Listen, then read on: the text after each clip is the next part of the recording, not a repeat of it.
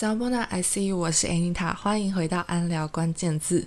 久违了大家，睽违两个月，我终于产出了第六集，而这个第六集则是大家敲完很久的工作主题。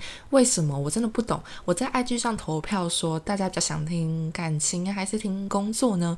结果那个比例是三比七耶，我吓到，我想说哎、欸，原来大家对工作的热忱大于感情呀、啊，或者是我讲太无聊。我今天这一集回归就来讲讲工作吧。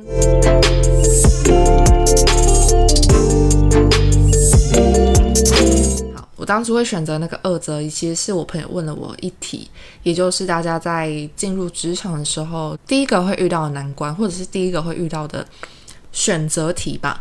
工作工作究竟该选择有兴趣但薪水比较低，还是热情普通但薪水高的呢？大家常常讨论到工作的时候，都习惯把热情、兴趣还有薪水放在天平的两端，好像一定要牺牲某一边才可以去成全另外一边。这个广泛讨论的生存话题，大概就和喜欢跟爱这两个是没办法判别绝对的是非对错一样。但是最有趣的往往都是这些拥有极大讨论空间的话题，你不能去定义它，也就没有正确解答。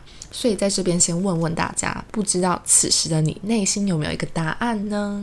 你心中工作的形状是大家常态型的将计就计，一步算一步，有稳定薪水，能养活自己就好，还是你会把你的职业规划变成渐进式的样态？我听过一个很有趣的说法，以台湾教育而言，在生活上的选择就好比是爬梯子，你一旦可能前方遇到了阻碍，选择的只有三个选项，向上爬、原地等待或者是后退。因为爬梯子嘛，它是直线型的，你不能左右去做转换，去做移动。可是如果今天啊换成了网子，你在公园看到那种攀爬的网子，它可以前后左右上下的自在转换。把它比喻到你的人生选择、你的生活选择上面的话，其实主要诉求就是不要给自己设框架。好，其实就我而言，构成我工作的动力元素有五种。如果你没有想法的话，你可以现在先在脑中思考一下，诶，你为什么工作？你想工作啊，或者是你现在工作的一些起床的动力是什么？可以稍微想一下那个单词。那我先分享一下我的哦，第一个是阶段目的，再来是薪水、成就感、工作环境跟兴趣学习。一份工作你可以评估薪水的高低，光是这一点每个人都有不同的标准。由我自己主观统一定义成是最基本的薪水，就是能打平你日常的支出，维持生活水平。白话文来讲就是你可以活下去啦，不会有可能额外金钱困扰，说啊我付不出我的水电，付不出瓦斯，就是正常日常支出都可以去维持。我认为薪水跟成就感还有热情是可以互换的，前提是去建立你的阶段目的。何谓阶段目的？以行销学的角度来讲，就有点类似在设立你的职业 K P I， 等你达到这个目的，你的目标之后，就可以放心的前往下一站。进入一份工作之前，你入职前去设定好阶段目的，这可以成为你最终决定工作去留的一个重要指标。怎么说呢？我把职涯分成，不管分成几个阶段好了，我在这份工作我一定会有收获，要不然你干嘛继续工作嘛？我会有收获，我也会产生安逸感与呃习惯，它会变成你的舒适圈。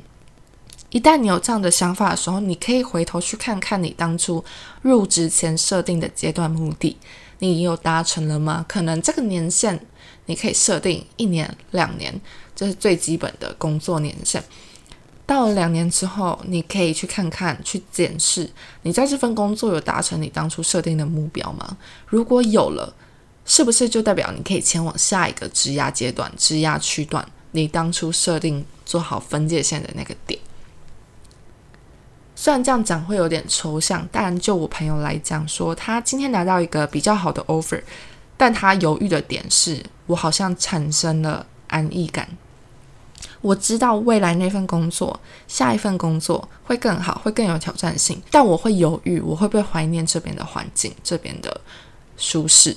如果你设定了阶段目的，它会有一种强制性，可以成为你主要分割的一个决心决心的点。面对未知的未来会感到恐惧，习惯了现有运作不敢突破，这就是你的舒适圈，就是你的舒适心理。所以阶段目的的目的是什么呢？就是要让你建立一个可以割舍机制。我简单的来总结一下工作对于我定义是什么。工作它要是你不排斥的内容，也要是你知道自己做的比别人更好的事情。